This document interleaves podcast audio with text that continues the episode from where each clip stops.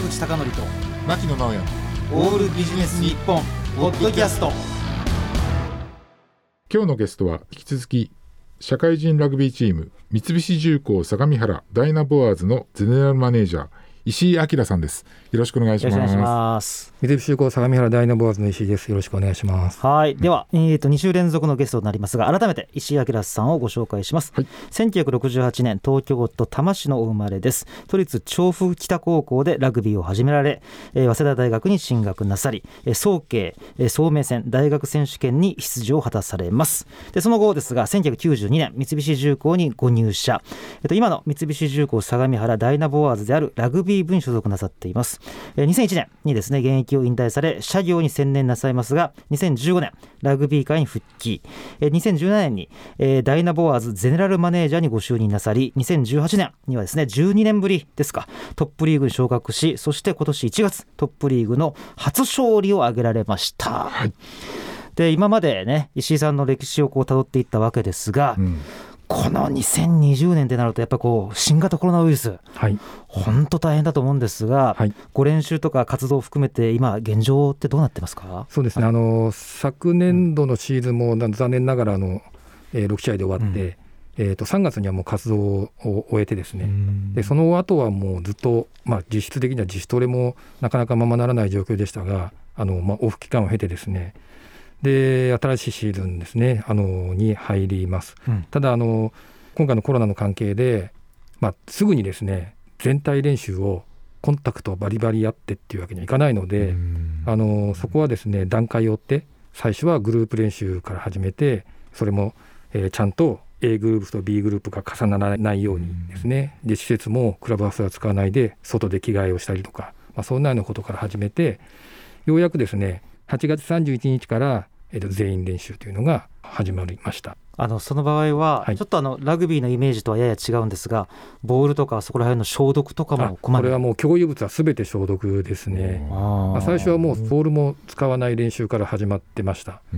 今はあのそこを少しずつ段階的にあの緩和してますけれども。でウエイトトレーニングの機械だとかも全部それも消毒をしながらですねやってます。あの抗体検査、抗原検査、PCR、はい。まあ、いろんな言葉がこの半年間で日本人がほぼ全員知るようになったわけですが、なんか定期的な試験とか検査とかいうのもあるんですか、はいあのー、今ですね、まあ、野球とか J リーグっていうのは多分やってると思うんですけど、まあ、ラグビーは今、オフ期間というか、まだ試合が始まってませんので、そこは今、各チームで、えー、対応されていると思いますが、私どもについては、定期的に今、PCR をやってるということではなくて、まずはですね、感染者、陽性者を出さないということで、そのためのあの事前の防止策というのを今、やってますね。あのでも石井さん、東京都知事が流行らせた3密って言葉ありますけど、はい、ラグビーってガチの3密ですよね。よくそれ、よく言われるんですよね。うん、あのスクラムとかモールとかに代表されるよりも、うん、本当それはあの多く発生するんですけど、まあ、少なくともそこはもう、えー、いずれは避けて通れないところなので、うん、まあ、それ以外のところで3密の状態をどう避けられるかというか、そこをしっかり徹底していくということだと思います。ということは他のプロリーグの,、はい、まあ、あのスポーツと同じく一定期間の出場前とかに検査を行うってことになるんでしょうか？おそらくそういう形はあのあり得るんじゃないかなと思います。そういった中で言うとね、あの一応今シーズンは予定通り行われるえっと、予定ではですね、うん、2021年の1月から、うん、あのリーグが始まる予定です。うん、まあ、当然あのいろんな想定しなきゃいけないので、うんうん。うん、えー、こういう場合はこうとかっていうことは例えば途中で万が一の時はどうするとかっていうことは多分想定しながらのリーグになるかなと思います。なるほどなるほど、はい、来年始まるリーグっていうのは去年からの継続ではなくてまた新たなっていうことなんえっとですね今度のリーグは、まあ、2022年の1月ですね、うん、だから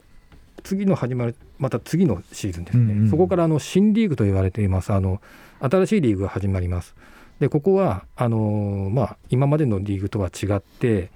えー、まあ、大きく言うとですね世界最高峰のレベルを目指すというのとそれとあとは地域、うん、えー、それとあとは事業性ですね、まあ、そういうところをこれから取り入れていくっていう、まあ、プロ化ではないんですけども、うん、いう大きな方向性というのがあります。世界最高峰、はい、だから南アフリカに勝つレベルってことですよね。まあ、そういうことですね。ねまあ、今日本も、ね、あのワールドカップでベスト8入るチームですので、まあ、そこにふさわしいさらにその、えー、30年後にはあワールドカップをまた日本でやって、えー優勝するという大きなビジョンを今掲げているので、そのためのまあ最高峰リーグっていうのを作っていくっていうことだと思います。まあ、今もあのすでに発表されているだけでもサントリーのボーデンバルトさんとか、まあ、いろんな名前が今発表されてますが、うん。まあ、そういう意味では次のシーズンもですね非常にあの、まあ、私自身も楽しみにしてますし、うん。まあ、早く、ね、そういうあの試合がしたいというふうには思ってます。なるほど。藤井さんちなみにはい。これ金銭的な意味ではなくて、はい。外国人選手はやっぱり日本に行ってみたいっていうインセンティブはあるんですか？まああのやっぱり日本のレベルが高くなってきたってことはあると思います。要するにまあそういうヨーロッパだとかそういうところに比べてもまあ少しずつレベルが上がって遜色ないレベルになってきてまあそういう自分のそのなんていうんですかねやれるレベルそういうレベルになってきたっていうのが一つとあとはまああの環境ですねあの日本のラグビーする環境っていうのはやっぱり他の会社さんも含めて企業さんも含めてですね環境もすごくあのグラウンドクラブハウスも、えーだいぶ整ってきているので、まあ、そういうところで、あのラグビーやる環境にその、まあ、彼らも非常にあの魅力を感じてるですね。ね。昔ジーコーさんがはい日本に来るときにあまりにも日本人選手がレベル低くて、はいなんで来ちゃったんだろうみたいなことをおっしゃっていたんですけど、やっぱもう2、30年前と比べてもう全然違うんですか？こう環境施設とか。いやもう違うと思いますね。あの今度ぜひあの相模原来られたらあの私どもクラブハウスも見ていただきたいですけれどもそういうクラブハウスを持ってらっしゃるチームたくさんあります。うんまあ、そういうところはあの大きなアドバンテージかなと思います。それとあとは時差ですかね南半球ニュージーランドとやっぱオーストラリアの選手非常に多いのでなるほど非常にまあそこのところは大きいかなと思います。なるほどヨーロッパ行くかっていうとそこは少しね難しいところもあるのかなと。西東じゃなくて北南だから、はい。そうです。ああそう考えたことなかったですけどうん。たまたまじゃあ適合するんですね日本と。そうですね。そういうところあるのかなと思いますね。あの先ほどねその、まあ、世界最高峰ののリーグということとあとその事業性っていうことをお話しされましたけれども、うんはまあ、昨年のねあの私がチケット取れなかったっていう状況からすると、はい。まあ、事業性もこう先明るいのかなと思いつつも、はい。ただしもうワールドカップはもう去年の話だし来年になったらやっぱ2年前になるし、だからこの盛り上がりをやっぱどういうふうに維持するかっていうのが大きな課題だと思うんですけど、全くおっしゃる例えばダイナ・ボワーズさんってはい。どんなことされてるんですか、今ですねあのやっぱり大きく2つあると思ってて、うん。まあ、今週のミーティングでも言ったんですけど選手にはですねまず自分たちで、まあ、ワールドカップもそうなんですけど勝たないとうん。やっぱりそこって、あの応援してもらえる人が増えないというか理解されないと。まずそれが一つと勝ってまずはそういうその関心興味、えー持ってもらうというのが一つとそれとあとはチーム自体の価値を上げる。まあこれはあのさっきの新リーグの構想もそうなんですけど社会貢献だとか地域貢献だとか、まあ、あと次世代育成とか、まあ、そういうところの、まあ、チームがどれだけこう貢献するかとかそういうところをしっかりとあのビジョンを持って実行できるチームっていうのはうん。価値が上がると思うんですね。うんまあ、そういうところをその2点をしっかりとこう持ってやっていければ、まあ、おのずとですねそういうところも開けてくるんじゃないかなとはあの思ってます。はい。サッカーもそうですもんね、はい。地元愛があまりにも強くて、ね。もうファンたちがもう毎回集まって大騒ぎするみたいな、でまあさすがにちょっと大騒ぎはコロナウイルス禍で無理かもしれませんけど、指名して地元の人が来てくれるためには、やっぱはい。り地域貢献が重要ってことですよね。はい、そうですね。あの新リーグの参入要件の中にも、えっとホームタウンチームの認定を受けるっていうことと、まああとホームスタジアムをやっぱり、えーなんとか確保するということがあります。まあこれはその地域の貢献にもつながったり、あるいはその事業性にもつながる話なので、まあここはあの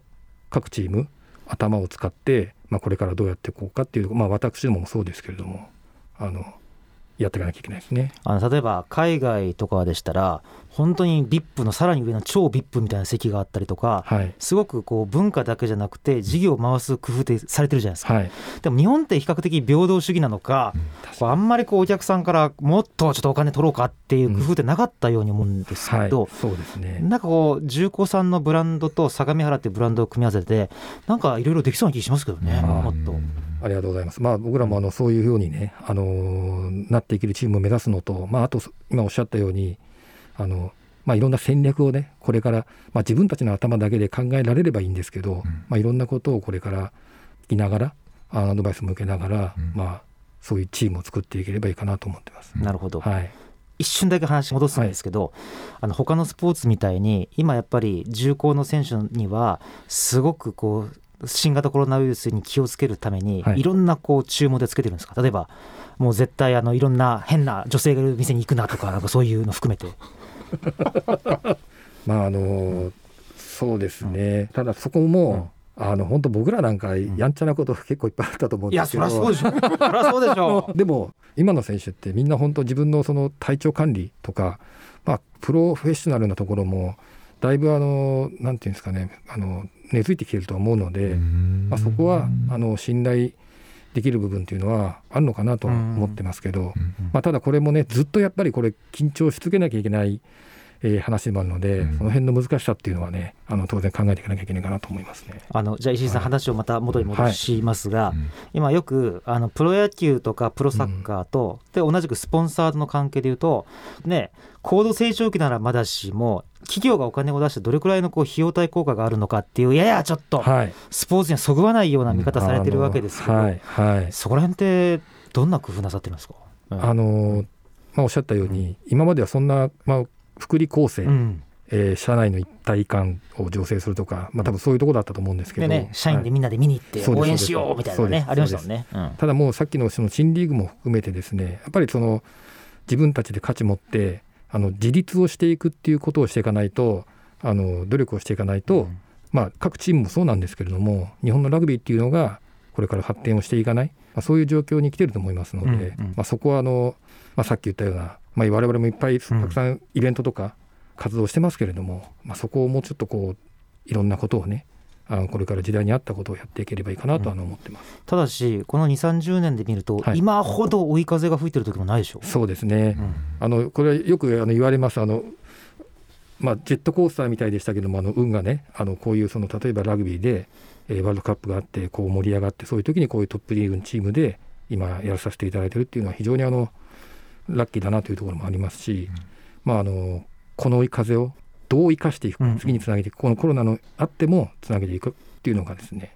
あの我々の大きな課題かなと思ってます。石井さんこれちょっと非常に聞きづらいんですけど、はい。みんなが思ってることを聞いていいですか、はい、いいですよ。一般的には元森総理大臣って老害と思われてますが やっぱりラグビー界からするとやっぱり非常に功績大きいんですか？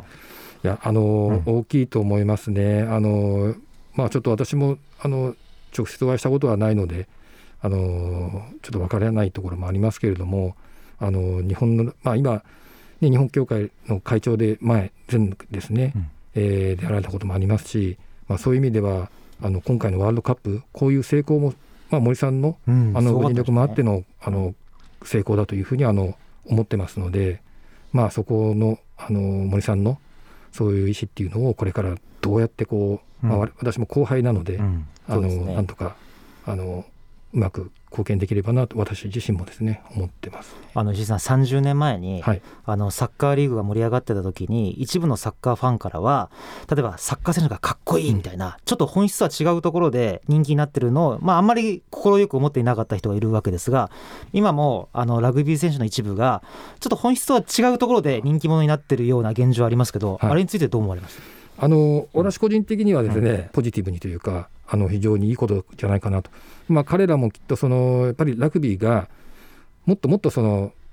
えー外に出てって皆さんに見ていただもらいたいっていう思いがうんやっぱりそうさせてるんじゃないかなと思うとこすごくあります。いい人でしょうしね。はい、そう思います。だからそこについては、うんあのどんどんそのまあ他の若い選手も含めてできればあのダイナボアーズも含めてですけど、うんそういうところどんどん出てってもらいたいなとはあの思いますね。あだからもうせっかくだから乗っかって、はいもう知名度のを普及させるためにまあ使うものは使っていいんじゃないかってことはいですね。はいそうですね。はい。でその中で先週もちょっと少しお伺いしましたが相模原多機能複合スタジアムの整備を求める署名活動を行っていらっしゃるそうですがこれ改めましてもう一度教えていただいていいでしょうか？はい。